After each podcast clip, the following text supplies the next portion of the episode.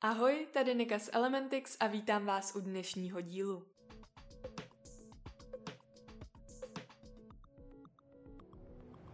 Dneska tu máme obrovské téma a tím je komunikace.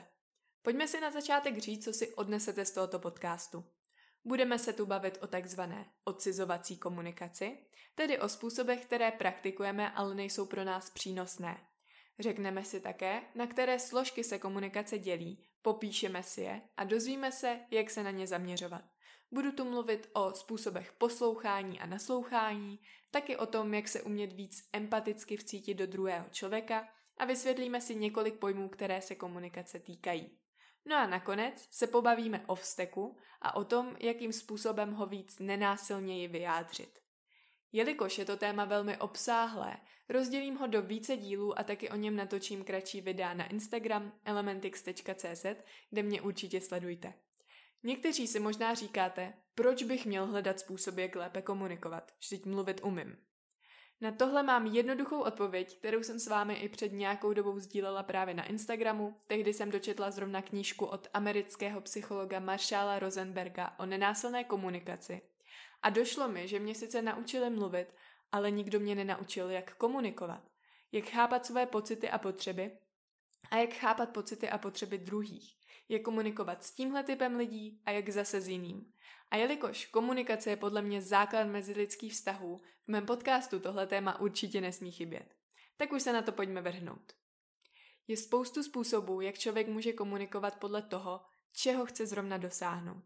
Mým cílem je ale pomoct vám zakládat vztahy na upřímnosti a důvěře. A proto lidé, kteří mají potřebu v uvozovkách vyhrávat nad ostatními, nebudou spokojeni s věcmi, které tu budu říkat. Dnešním tématem totiž bude převážně nenásilná komunikace a komunikace verbální. Na začátek uvedu způsoby, které všichni používáme, ale ve skutečnosti nás odcizují a oddalují od pochopení druhého člověka, anebo i sami sebe. A tím prvním je moralizování. To určitě všichni známe. Tu jsou větu, věty typu on je líný, ona je zaujatá, problém je v tom, že jsi sobecký a podobně. Posuzujeme lidi a jejich pochybení nebo špatnost, protože nejednají v souladu s našimi hodnotami. Zkrátka nechovají se tak, jak my chceme. Tím pádem je kritizujeme, diagnostikujeme, ponižujeme nebo analyzujeme, ale ve skutečnosti tím pouze vyjadřujeme naše vlastní potřeby a hodnoty. Automaticky máme pocit, že lidi, kteří nejednají tak, jak je nám zrovna příjemné, jsou špatní nebo nenormální a podobně.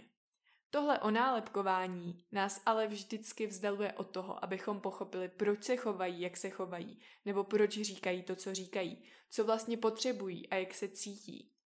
Zamyslete se nad tím, jak často někoho hodnotíte. Já si troufám říct, že je to fakt každý den. Já sama s tím moralizováním měla velký problém a byla jsem zvyklá podle svých hodnot posuzovat i ostatní. A neříkám, že to mám úplně zmáklé, ale pracuju na tom. S tím souvisí i porovnávání. To je forma jako posuzování, kdy srovnáváme buď sebe a daného člověka, kdy říkáme věci jako to bych nikdy neudělala, takhle bych se nikdy nezachovala. Nebo srovnáváme dva jiné lidi a opět přehlížíme důvody, které k tomu daný člověk měl. A je naprosto přirozené, že to děláme. Vyrůstáme totiž v prostředí, kde se mluví způsobem, který nás podporuje v tom klasifikování, srovnávání, souzení a tak dále. Proto je i o to těžší se toho zbavit. Celkově způsob komunikace, který vám tu budu dneska představovat, je na první pohled nepřirozený, ale to neznamená, že je špatný. Zdá se to tak zkrátka jen proto, že v něm nevyrůstáme. Nicméně, zpět k odcizovacím způsobům. Další věcí, kterou děláme a která nám ubližuje víc, než si uvědomujeme, je odmítání zodpovědnosti. Odmítání zodpovědnosti za svoje chování nebo pocity. Například, když proneseme větu jako jsou věci, které prostě člověk musí udělat, ať chce nebo ne. Když to uvedu na příkladu, který mě i v knize hodně zaujal. Pokud se třeba učitelka stěžuje na to, že musí známkovat děti a nelíbí se jí školní systém. Musí opravdu známkovat? Nemá na výběr? Je to jenom o tom, jak si to řekne a z jaké perspektivy se na to podívá. Kdo je opravdu zodpovědný za to, že musí známkovat děti? Ona. Ona si zvolila známkování, protože si chce udržet práci, například. Vidíte v tom ten rozdíl? Málo kdy si připouštíme, že opravdu máme na výběr. Naopak často svoje chování přisuzujeme činům druhých lidí, své situaci, příkazům různých autorit nebo skupinovému nátlaku. Tohle, když si člověk uvědomí, tak má obrovskou šanci vystoupit z roli oběti ve svém životě a začít si ho tvořit podle sebe. Jenže hodně lidí tu zodpovědnost za své chování, rozhodnutí a činy nechce nebo nedokáže nést a proto se jim ta role oběti vlastně hodí. Jenže podle mě jsou tihle lidé potom nešťastní, protože jsou uvězněni v hranicích, které si sami nastavili a které vůbec nejsou nutné. Často se u takových lidí v komunikaci objevují taky třeba obranné mechanismy, nejvíc asi racionalizace, což je obhajování se, omlouvání svých rozhodnutí a činů. Krásný způsob, jak potlačit zodpovědnost. Jenže když si člověk umí najít v každé situaci tu možnost, že má na výběr, okamžitě to vidí celé jinak. Přijetí zodpovědnosti rapidně sníží vztek, pocity bezmoci a taky frustraci. Tak jo, řekli jsme si několik naučených způsobů, které nás teda odcizují od té komunikace a od toho, abychom viděli věci takové, jaké jsou. Teď si pojďme postupně rozebrat věci, které u nenásilné komunikace hraje, hrajou taky velkou roli. Tím prvním je pozorování. Jelikož už jsme se bavili o moralizaci a srovnávání, stačí si jen připomenout, že pokud s někým komunikujeme, pouze pozorujme. Naučme se oddělit naše hodnocení. Jasně, že ze začátku tam vždycky nějaké bude, ale soustřeďme se na to, abychom našli rozdíl mezi situací, která je taková, jaká je, a naším hodnocením, které jí přidává už jakousi zaujatou podobu. Souvisí naslouchání. Existuje totiž pět druhů naslouchání nebo poslouchání. To první je ignorování. S tím už jste se určitě setkali minimálně třeba ve škole, když naprosto ignorujete učitelův výklad. Jenže určitě už jste se setkali s tím, že někdo ignoruje vás. A nemyslím si, že je to zrovna příjemný pocit. Proto si na to u komunikace zkuste dávat pozor. Dále je předstírání. Dobře, tady se aspoň snažíme předstírat, že dáváme pozor a vnímáme člověka, ale ani to není dobrý přístup. Aspoň podle mě. Potom je selektivní naslouchání, což je hodně časté a je to jednoduše to, že když k nám někdo mluví, zachytíme pouze pár nebo i jednu věc, jednu myšlenku v tom, co říká a začneme nad ní přemýšlet a navážeme na tady tuhle tu myšlenku, ale zbytek už je nám jedno a zbytek neposloucháme. Upřímně zrovna s tímhle mívám taky problém. Já se vždycky nadchnu pro tu jednu věc, co v tom uslyším a potom úplně vypnu a už, už prostě navážu tady tohle v té komunikaci. Je to jedna z věcí, na které pracuju. Zkuste se zamyslet, jestli to děláte taky. Potom je pozorné naslouchání, což už je super. Uh, to je stádium, kdy opravdu vnímáme druhého člověka a to, co říká. No a poslední je empatické naslouchání, kdy nejen, že nasloucháme tomu, co říká, ale i tomu, co tím vyjadřuje a jaké pocity za těmi slovy stojí. Nejde ale jednoznačně říct, že každý by měl empaticky naslouchat všem a vždycky. Představte si takového psychologa, který vás má vyslechnout a vcítí se do vás, ale až natolik, že bude potřebovat dalšího psychologa a tak dále. Má to své určité meze, ale je dobré umět se empaticky vcítit do ostatních. A teď, co vlastně to empatické naslouchání je a jak ho vlastně získat nebo jak se ho naučit? Spoustu lidí si totiž myslí, že má empatii, ale ve skutečnosti to tak není. Čím totiž kazíme empatické naslouchání? Pokud s vámi někdo sdílí svoje problémy a máte hnedka nutkání rozdávat rady, říct mu, jakou situaci vám to připomnělo ve vašem životě, zlehčovat problémy daného člověka, opravovat ho, moralizovat ho, nebo dokonce i povzbuzovat, či hned vysvětlovat, proč se cítí, jak se cítí. Není to empatické naslouchání. Sama jsem byla trošku překvapená, když jsem to zjistila i o věcech, o kterých jsem si to nemyslela, ale když se nad tím pořádně zamyslíme, dává to smysl. Skutečná empatie je totiž v tom být teď a tady s danou osobou a s tím, co prožívá. Opravdu ji nechat vymluvit se a dát najevo, že nám může věřit, že ji nebudeme soudit a že jsme tady pro ni. Moc lidí má pocit, že hned musí nějak reagovat, že musí něco okamžitě říct, ale neuvědomují si, že už nasloucháním říkají hodně. Takže než začnete poskytovat radu, zeptejte se daného člověka, jestli ji vůbec chce slyšet. A taky se zaměřujte na to, co druhý potřebuje, a ne na to, co si myslí. Když to uvedu na příkladu vět. Cítíš se nepochopeně, protože máš pocit, že ti nerozumím? Stojí za tím, co si druhý myslí. Protože když říkáme, že máme pocit, ve skutečnosti tím vyjadřujeme svůj názor, ne to, jak se cítíme. protože do pocitů se hodně těžko strefuje. Proto radši použijeme větu, která se zaměřuje na potřebu toho druhého, což je: cítíš se nepochopeně nebo špatně, protože potřebuješ, abych tě opravdu vyslechla? A když jsme u té empatie, zkuste být víc empatičtí i sami k sobě. Přestat se tolik hodnotit, kritizovat a naopak se do sebe vcítit a být k sobě milejší. Každopádně o negativním self-talku už jeden podcast vyšel, tak si ho potom můžete poslechnout, pokud je vám tohle téma blízké a řešíte ho. Teď se podíváme na to, jaký je rozdíl mezi prosbou a příkazem a jak prosbu vyjadřovat. V komunikaci už jste se určitě setkali s tím, že někoho o něco žádáte či prosíte. Jak to ale formulovat správně? Prvním krokem je formulovat prosbu pozitivně. To znamená vyhnout se záporům, protože ty často vyvolávají v druhém odpor. Zkrátka říkejte si o to, co chcete, ne co nechcete. Taky si dávejte pozor na to, abyste nevyjádřili pouze své pocity, protože druhému pak nemusí být jasné, co chcete, aby teda udělal. A zase prosba, kde vyjádříte pouze své potřeby, může být brána jako příkaz. Je to komplikované, že? Zkusím to zjednodušit. Když někoho o něco žádáte, třeba ve vztahu chcete změnit nějakou věc, vyjádřete, jak se cítíte a co potřebujete, aby se změnilo. A konkrétně. Taky bychom už měli předem vědět, co chceme, jakou reakci chceme slyšet. Třeba v Indii proto existuje slůvko bas. To se používá, když člověk dostane odpověď, kterou chtěl slyšet a je spokojený. To tady asi nemáme, žádné takové slovo. A jelikož už jsem zmiňovala, že cílem nenásilné komunikace jsou vztahy založeny na upřímnosti a empatii, naše reakce, pokud nás druhý nějakým způsobem odmítne, určí, jestli to byla prosba anebo příkaz. Pokud budeme okamžitě naštvaní a uražení, je asi jasné, že to byl příkaz.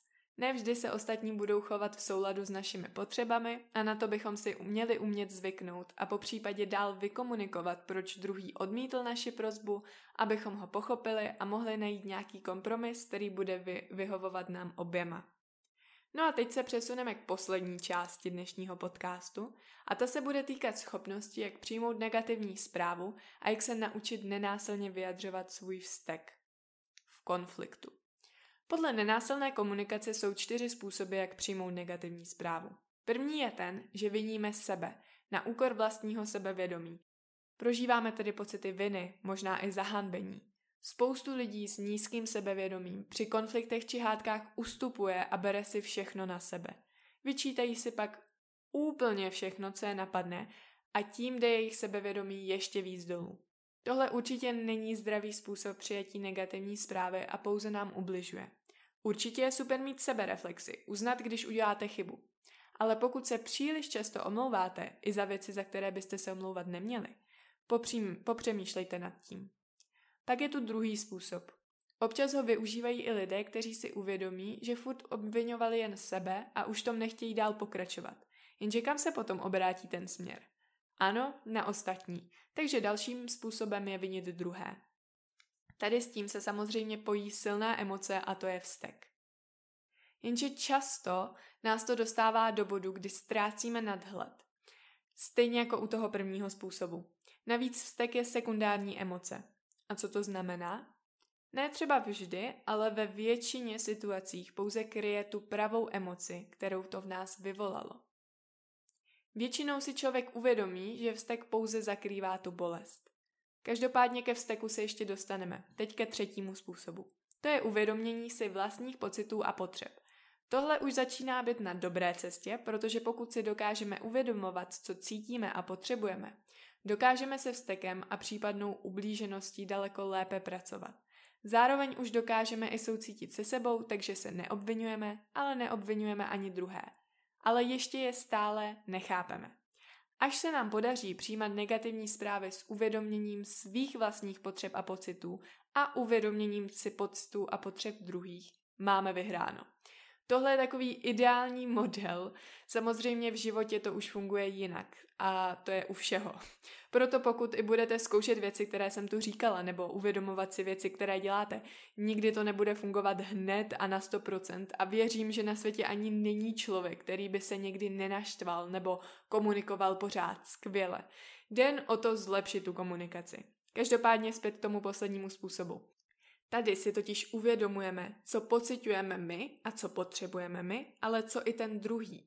Takže máme krásný odstup od té situace a dokážeme najít pochopení pro druhého a tudíž i kompromis.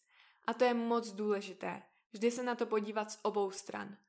Tohle vlastně téměř úplně odbourá náš vztek a umožní nám to dřív řešit daný problém. Tak jo, a co teda dělat, když máme ten vztek na někoho? Jak s tím pracovat? Já vždycky první doporučuji nadechnout se. Kdykoliv, u čehokoliv, co v nás probudí silné emoce.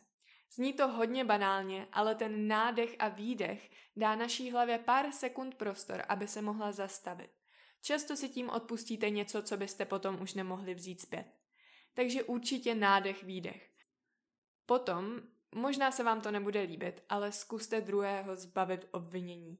Druhý člověk nikdy není příčina toho, proč jsme naštvaní. Ano, může být podnětem, ale ne příčinou. Proč bych to ale měla dělat, že? Je jednodušší svést to na druhého. Zkusím to objasnit. Pokud jste na někoho naštvaní, on vás naštval, odevzdáváte mu tím vlastně tu moc nad vámi. On s vámi a vašimi emocemi může hýbat. A to podle mě nechcete. Navíc zkuste se zamyslet, kolik hádek už jste prožili a ani nemuseli být, protože se jednalo o naprostou kravinu, ale ta kravina byla spouštičem něčeho většího. Něčeho, co se ve vás nebo v tom druhém kupilo už větší dobu. V hádkách jde málo kdy o to, že jste třeba neumyli nádobí a to rodiče vytočí. Ne, nejde o tu konkrétní situaci, ale o to, že se třeba cítí, že jsou na celou domácnost sami a potřebovali by větší pomoc. Nebo se cítí dočeně, protože to, že za ně umyjete nádobí, jim dává pocit, že je máte rádi. Každý to má nastavené jinak a my to nemůžeme vědět, pokud o tom nekomunikujeme. A my to neumíme, radši na nás zařvou, že jsme neschopní a k ničemu, že doma nic neděláme a my se hned samozřejmě začneme agresivně bránit a už jsme oba dva minuli tu odbočku na uvědomění si pocitů a potřeb svých i cizích. Takže si nedáváme šanci na to, abychom z hádky udělali konflikt. Ještě vysvětlím rozdíl mezi hádkou a konfliktem. Hádka, nebo v podstatě boj, je situace, kdy s druhým hrajete ping-pong. Přehazujete si míček a jeden snaží, se snažíte druhého čímkoliv shodit nebo mu ublížit a vyhrát nad ním. A řešíte tím vlastně jádro pudla? Vůbec ne. Hádají se vaše ega, řeknete si zbytečné a hnusné věci, týden spolu nemluvíte a potom se teda nějak udobříte.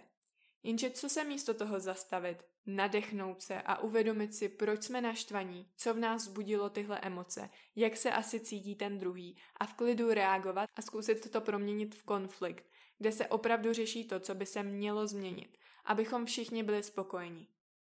Bez zbytečného obviňování, zhazování se, ubližování si. Prostě s empatií a klidem. Takže vždy, když se naštvete, nadechněte se. Pak si uvědomte své posuzující myšlenky, to, jak byste chtěli reagovat. Pak si uvědomte, co vlastně potřebujete, co vám tolik ublížilo, nebo vás naštvalo. A pak vyjádřete svoje pocity a nenaplněné potřeby. Ale ne stylem, že za to může ten druhý, ale že to ve vás tahle situace vyvolala.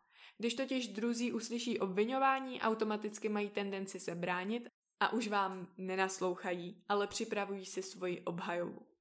Věřte nebo ne, funguje to. A funguje to líp než boje, protože to, že vyhrajete boji, ještě neznamená, že jste vyhráli válku. Samozřejmě to nepůjde hned a i když se v tom zlepšíte, stejně přijde situace, kdy ty emoce třeba neovládnete, ale to nevadí. Důležité je, že na tom zkusíte zapracovat. Ani mně to nejde. Upřímně se v tom hodně plácám, ale sem tam to fakt zvládnu a pak se cítím o dost líp. A furt se to postupně zlepšuje.